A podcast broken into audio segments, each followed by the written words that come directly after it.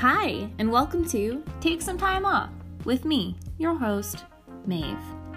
I am an educator, a yoga teacher, and a wellness advocate who recently quit her job in New York City and moved across the country to Salt Lake City, Utah to take some time off. This podcast explores what it means to use my time productively and offers weekly suggestions for mindful and meaningful uses of your time, too. Stay tuned. A silent assumption that leads to anxiety and depression is my worth as a human being is proportional to what I have achieved in my life. This attitude is at the core of Western culture and the Protestant work ethic. It sounds innocent enough. In fact, it is self defeating, grossly inaccurate, and misleading. From Feeling Good by David D. Burns, MD. Good morning, everybody. Uh, here I am. It's Wednesday morning. I've got a cup of coffee, I got a smoothie next to me, and you may notice that my voice sounds extra smooth and sultry because I have just purchased a microphone. Shout out to Amazon for selling $13 microphones. Um, and I'm really glad we started with that quote um, because I think it sums up how we get burnt out. Because we are told and made to believe so often that our worth is our work. And I definitely ascribe to that my entire life. Um, I believed that the more that I did, the more that I achieved, the better quality of the product I produce and almost the product of myself uh, was, then the more I would be loved and valued. And that is just so false. And there's a lot of reasons why that idea has come up in American culture. It has to do with capitalism, which really pushes us to become products and to prioritize production, productivity. Today, I want to fight back against that concept. Our worth is not our work. And if you believe that, you'll likely end up being really, really burnt out at some point in your life. It only took me 27 years to do it, to, to get sick of it and have to stop. And I would love to give you some tips so that uh, you can address it sooner rather than later. So, let's talk a little bit about burnout in this episode and let's talk about how we can value ourselves inherently, regardless of our work. Stay tuned. So, there is a lot of buzz around burnout right now, um, particularly because there was a big article released in BuzzFeed on millennial burnout. Um, it's called How Millennials Became the Burnout Generation um, by Anne Helen Petersen. And I have talked to a lot of friends who felt like very much connected to this piece, felt like it really resonated with them. And I too felt that way. Um, but I don't think it has to be this way. And um, what Petersen writes is here's a quote In a market shift from the generations before, millennials needed to optimize ourselves to be the very best workers possible. End quote. So, basically because our parents and their parents strongly believed in the American dream, this really false reality that the more you work, um, the more you'll achieve, and the more satisfied you'll be, the more money you'll get. And we know that's not true because racism and classism and sexism and all kinds of shit exists. Um, but they thought it did. So they raised us to believe that if we worked super hard, we would be content and successful. And then what we found is that that's often not true. Um, and instead of kind of changing the narrative, we have stuck to this idea that maybe if we just tried a little bit harder or got a better job or build a better resume, we would succeed. And so, what we'll find is that we're working tons and tons of extra hours, way more than any other generation. We have way more degrees because we think that maybe if we get a degree, it'll help us or a graduate degree. Um, but then eventually we go into debt from that, which leads us in this kind of disgusting cycle where we have to work more. Um, and then eventually we burn out. It's too much. Um,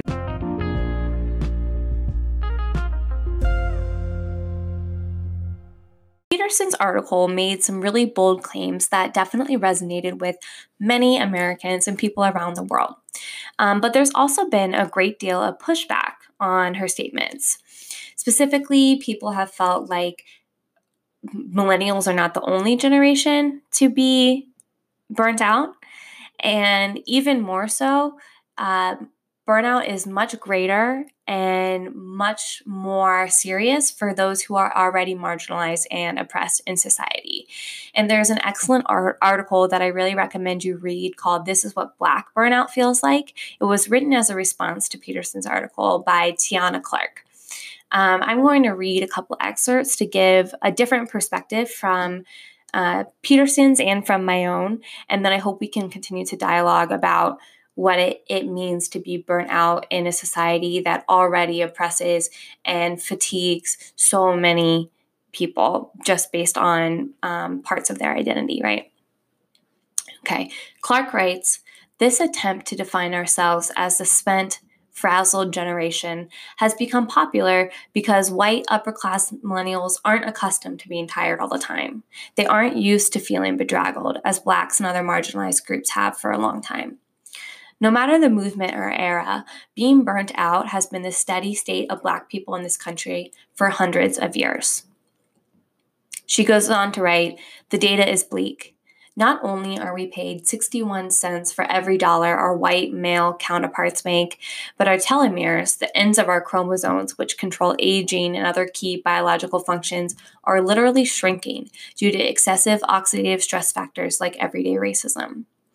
According to the study of women's health across the nation, Black women are 7.5 years biologically older than white women. And finally, Clark concludes burnout for white upper middle class millennials might be taxing mentally, but the consequences of being overworked and underpaid while managing microaggressions towards marginalized groups damages our bodies by the minute with greater intensity. So, those are just a few excerpts from um, Tiana Clark's article. I totally recommend you check it out. But I think it definitely needs to be acknowledged that um, burnout is not the same for every person and can be very, very serious, even fatal for those who are already oppressed in society.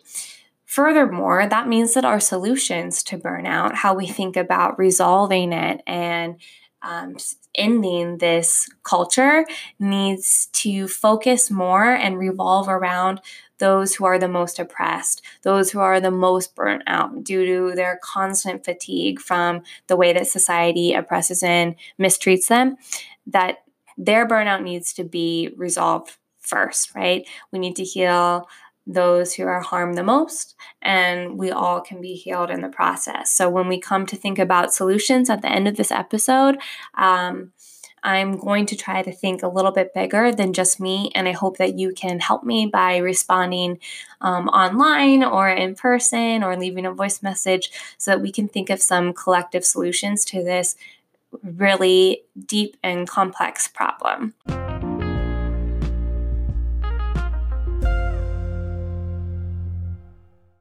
So, my story of burnout probably roots back to my middle school and high school experiences. Um, I had really loving and supportive parents, um, but I think, like so many kids, our parents were raised to believe that the more we work and the harder we work, the better it will be for us. And in some ways, that is definitely true. Um, so, kind of the saying in my household was if you can do it, then why not do it? So if you can get a 4.0, if you can be the team captain, um, if you can sign up for like six extracurriculars instead of one, then do it. Um, and then do it well, right? Um, another thing that we said a lot was if it's worth doing, it's worth doing right.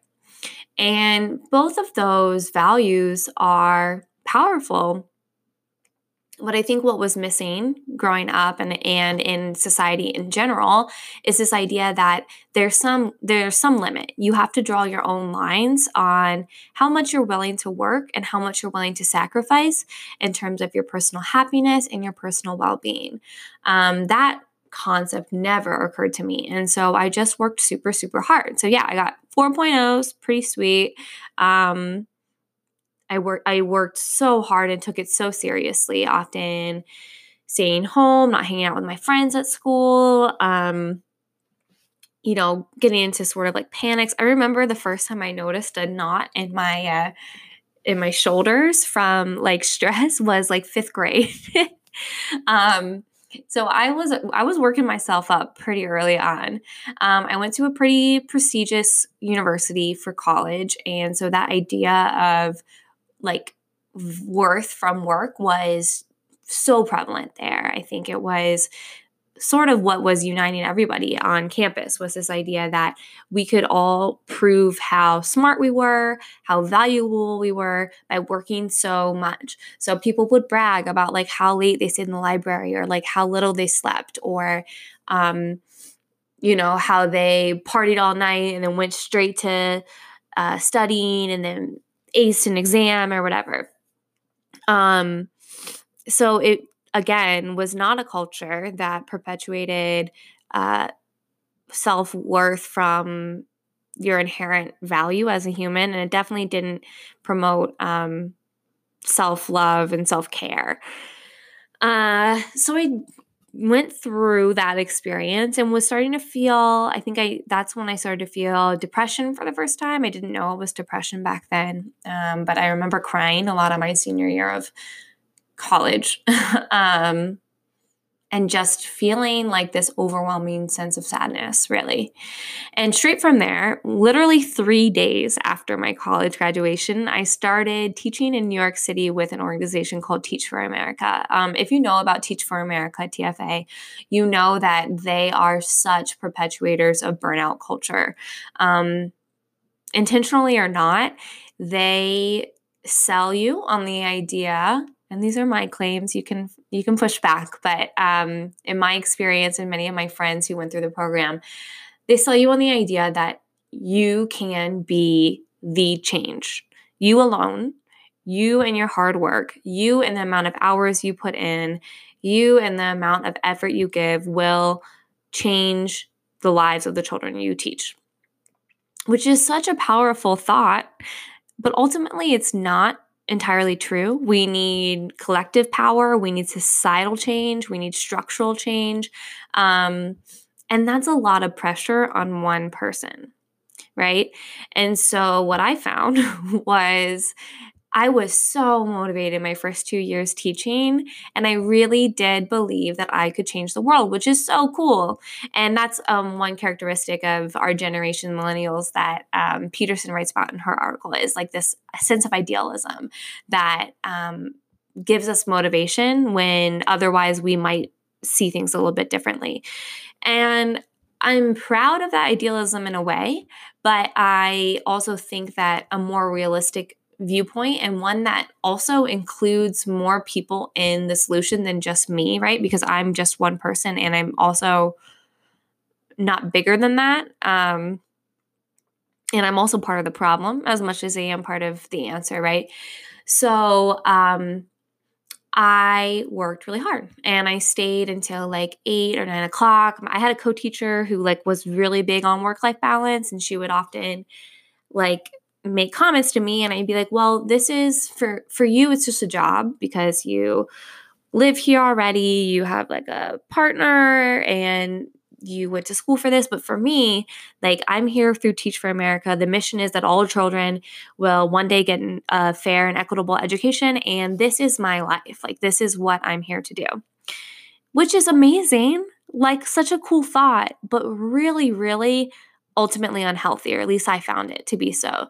Um, so I would stay way late. I had other teachers in my uh, g- cohort that I had one who stayed until 3 a.m. a couple of times. She would sob in her classroom after school. Like the weight of the world felt as if it was on my shoulders anyway.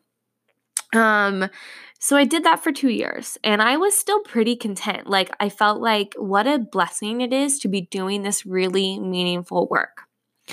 Little did I know that my mental health was pretty rapidly deteriorating. So I started to realize the second year that I moved to New York that I was experiencing a ton of anxiety. Um, it manifested for me in OCD kind of ten- tendencies, which runs in my family.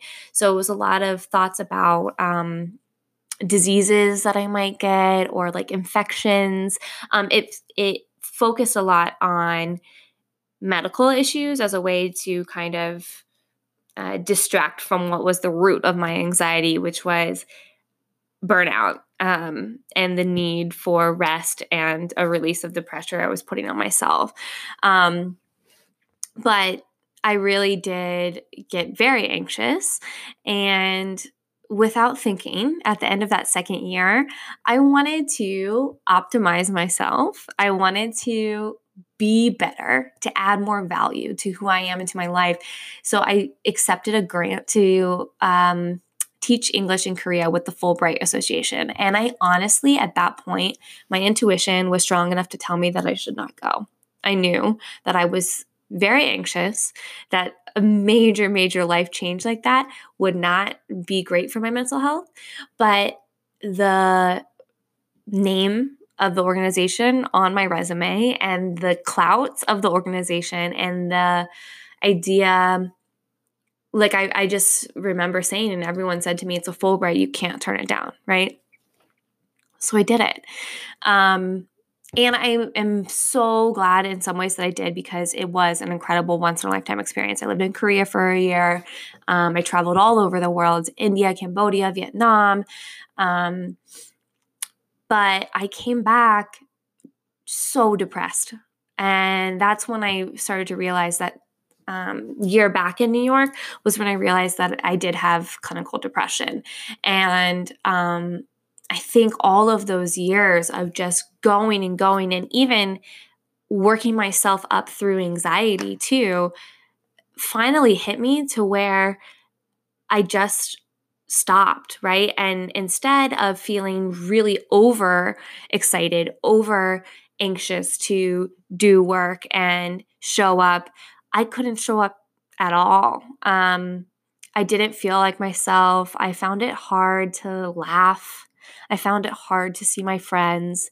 Um, and these are all just like traits of depression. If you have been there, you know how it feels. And it's, you know, a result of both situations and chemical um, imbalances in your brain, right? But um, I was depressed and I was still teaching, but in a way that I couldn't get behind as much anymore because I mentally like wasn't able to.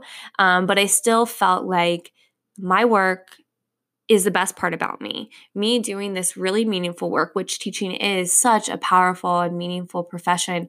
Um, that's what was the good part about me, right? And this depression, this anxiety, um, this sense of not being whole, that was the bad stuff about me. And if I just focused on my career and my work, then um, I would be good right? So that was still my motivation, even in the depths of my depression. Thankfully, around April of that fourth year um, teaching, I got some my mom convinced me to see just a primary care physician i'd been in and out of therapy but um, see a primary care physician to get some tell about my symptoms and then eventually got some antidepressants prescribed to me. And after about a year of trial and error with um, dosage, I am now at a place where I feel super calm and stable. I was still trapped in my work. Um, and at this point, I was in my fifth year of teaching. I landed my dream job. I had always wanted to work at this school, and it is a beautiful, beautiful school. And I was like, this is going to be it, right? Like, I haven't found fulfillment yet through my career, but this is the place where it's going to all come together for me. And I will be enough. I will do an excellent job. I will feel worthy and whole once I perform like I know I can. And I will perform like I know I can at this new school. And now I've got these anxiety meds, so that's going to help. Um, so I went into this fifth year of teaching pretty optimistic. And then just found that the culture of burnout of working until you can't even move, of staying late, of prioritizing your career over your wellness, over your friends or your family. Um, it persisted even in like an amazing organization like the one I worked in. And um, especially in New York City, I think that idea is really pre- prevalent. Like your career is vital and crucial to your identity. Um, and that's definitely the sense I got again. But thankfully, through therapy and um, meditation and my new medication, I had a clearer view of the situation and I started to realize that maybe I needed to really reevaluate. And I think being at this amazing school where I felt so fulfilled in my career and realizing that I still wasn't happy, didn't feel whole, didn't feel better about myself as a person. Um, even though the work that I was doing was now both meaningful and effective, um, that my career actually wasn't the solution to my issues, and my issues were deeper. They were systemic, they were cultural, and they were also personal and personal ones that I hadn't had the time to really grapple with or see clearly.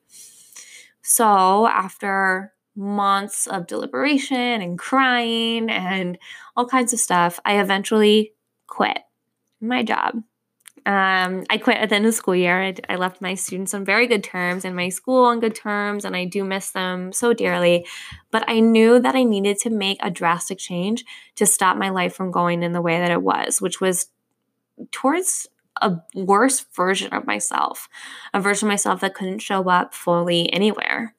Um, so, fast forward here I am. Uh, I moved across the country to be with my partner and to take this time off. And I really do feel like I am getting so much closer to who I truly am, to evaluating what I want to do because it means something to me, and because it's in my heart, not because it looks good. Um, how I want my identity to be formed and how much of that I want to be about my career because I think I do want my career to be defined in some part to define in some part my identity. I think how we spend our days is really important. And if I'm spending my days at a job, I want it to be a job that really matters. But I also want to know that I am whole and complete regardless of what my job is. And I am so much closer to that. Um, my life is definitely not perfect now, but um, I feel way better. And I think my family and friends can tell. I wanted to share that story in case it's meaningful to you at all. And I also think it kind of pushes back a bit on Petersen's article where she says, um, eventually she kind of says, like, this is how society is. There's nothing you can do about it. And now it's just kind of helpful to know that that's what's going on and it's not just you, right?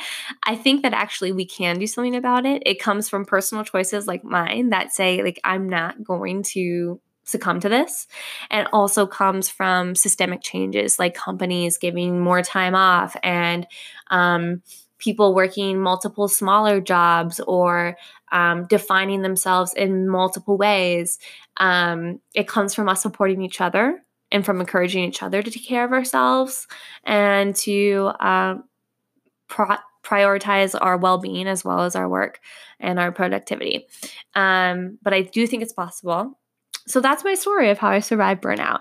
Um, and we'll close today with some ideas about how you can too. So, then, how do we prevent burnout? I have some ideas, and then please share with me your thoughts and how you think we can prevent or avoid or recover from burning out. Um, my first suggestion is to quit. this is obviously not for everyone. And very seriously, that's a really privileged choice to be able to make. And I know that um, the fact that I was able to move and the fact that I could have a little bit of time not working, um, and even the fact that I knew that I could get a job based on my background and my identities, um, that's a huge privilege. So that's not an option for a lot of people. But if it is, and you honestly come to work every day thinking that you need to quit, then just do it. I don't know. That's my advice. Um, I think it's life's too short, right, to be that unhappy. Um, and noting, right, that you have to be really privileged to be able to do that. How can we support people collectively so that other people can avoid that too. I think some ways that we can do that are by promoting workers' rights, promoting um, a fair minimum wage, um, donating money and time to causes that help people who are less fortunate than us, right? Um, so, solution number one is quitting if possible. Solution number two um, is to bring more mindfulness to your work. So, you're at your job, and maybe you just need to tune in a little bit more, right? If you are at your job for eight hours a day, think about how much time that is collectively over your life. That's a lot of your life. So it's too long to be worth, to be discounted, right? To be like, oh, my life starts at five o'clock when I go home with my family or when I go to the gym or whatever. Um, how can you bring more mindfulness and presence to your work? So maybe you're just filing pa- papers, but can you find some enjoyment in that? Maybe in the sounds that it makes or um, the way that it feels when it gets accomplished? Or how can you build relationships at work that make you feel more whole and more um, satisfied while you're doing your job, right? So find ways to be more present and mindful to make the tasks that you're doing at work more fun because you deserve that. Um, another idea is to have strict cutoff times for yourself. That's something I definitely tried to do my last years in teaching. So I would make sure I had a time that I knew I would go home, try to really stick to it, which was very hard. Um, but I definitely suggest something like that. Maybe scheduling classes, like um, a workout class or a hobby for a certain time after work so that you know you had to leave. One thing that I would do was schedule my therapy sessions um, for five o'clock, which meant that I really had to leave as soon as work was done. Um, and so at least one day a week, I knew that I was going to leave as soon as the school day was done. And that was really helpful for me. Um, that leads to my next tip, which is self-care and or therapy. I mean, for me, shout out to my past therapist, but none of this would have been possible if I hadn't had someone to give me um, a different outlook and to show me that I had inherent worth and value. And um, for me, that came from therapy. Uh, other forms of self care are meditation, exercise, eating healthy, um, relationships with friends or loved ones. Um, but make sure that you have those scheduled into your life too, because that will make it much easier for you to go wake up and go to work in the morning. And then, so those are kind of more the personal things we can do to prevent burnout for ourselves. But I, like I said, I think this is something systemic. It's cultural, um, and it's going to take us making some systemic changes too.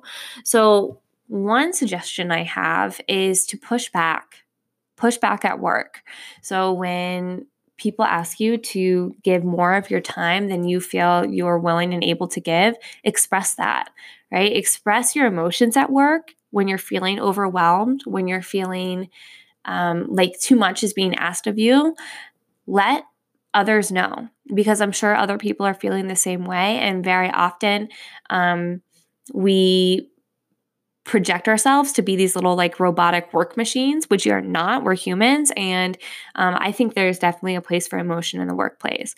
Again, that's a privileged statement. Um, you sometimes are not in a place that you can push back, especially if you fear losing your job. But if you are someone who doesn't have that um, issue, then you maybe have even more of an incentive to speak up for those who don't have a voice in the matter and for the wages for those who don't have a voice in the matter too. Um, so, one, speak up, fight back. Two, um, would be to think a little more critically about what you want out of life.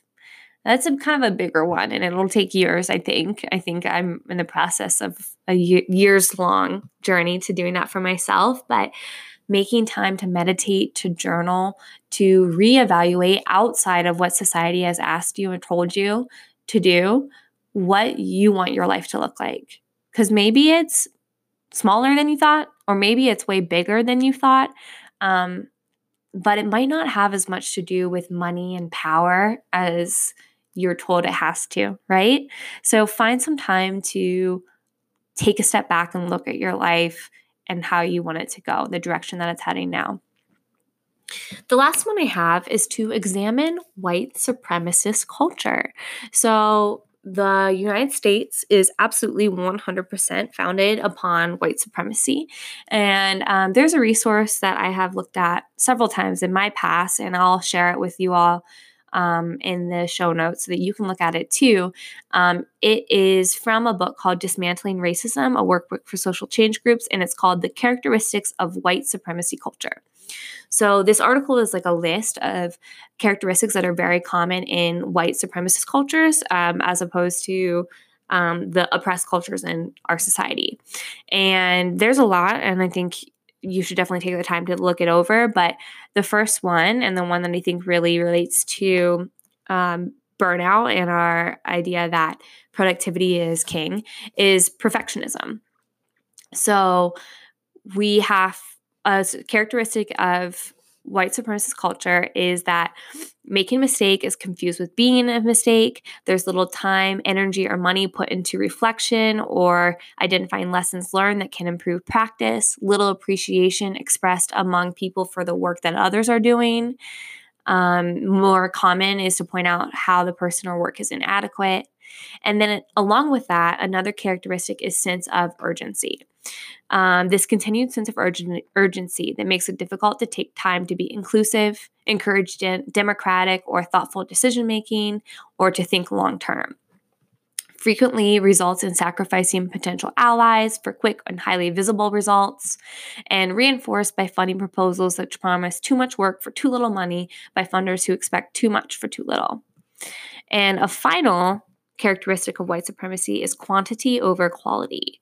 Um, and this kind of goes into like production, product versus product as well. But resources of an organization are directed towards producing measurable goals. Things that can be measured are more highly valued than things that cannot. Little or no value attached to process. If it can't be measured, it has no value discomfort with emotion and feelings, and no understanding that when there is a conflict between content and process, process will prevail. So, that's just something to think about. Um, I think a lot of these issues that we're facing in our society are a result of classist and racist and sexist uh, ideologies that pervade all of society. And so it's worth taking a big step back and examining how your values of work and productivity relate to those. All right. This was a big, big episode, and I feel really happy to have expressed what I think uh, burnout is and how it means, to, what it means to me. Um, and now I'm really looking forward to hearing back from you. So please, please reach out, either personally or on Anchor podcast where you can leave me a voice message or on my Instagram at Vig and the City or at Take Some Time Off Podcast. I can't wait to hear your thoughts. Thank you so much for being here and listening. Don't burn out.